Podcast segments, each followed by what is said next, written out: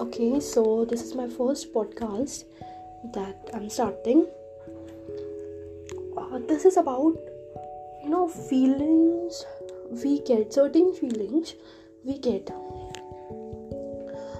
The thing that I am feeling right now is that we girls we trust everyone with full of heart so yes am in a relationship and going to get married next month.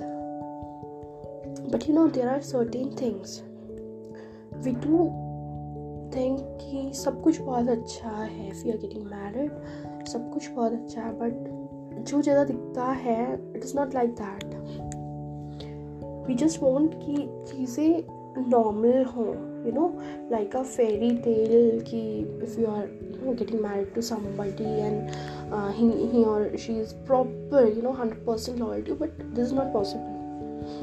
I am a girl of dreams कि मैंने पूरी life time एक dream देखा कि आप मेरा जो भी पार्टनर होगा ही he would be you know hundred percent loyal with me but ऐसा होता नहीं है।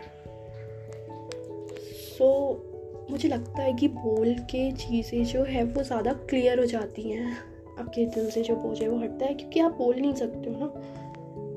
आप बोल नहीं सकते हो यूल गेट एक्सप्लेनेशन और जब आपको वो एक्सप्लेनेशन मिलेगी ना तो आपको खुद पे गिल्टी फील होगा। जबकि आपको पता है कि वो राइट बट उस एक्सप्लेनेशन को सुन के आपको लगेगा कि नहीं, आप रॉन्ग हो।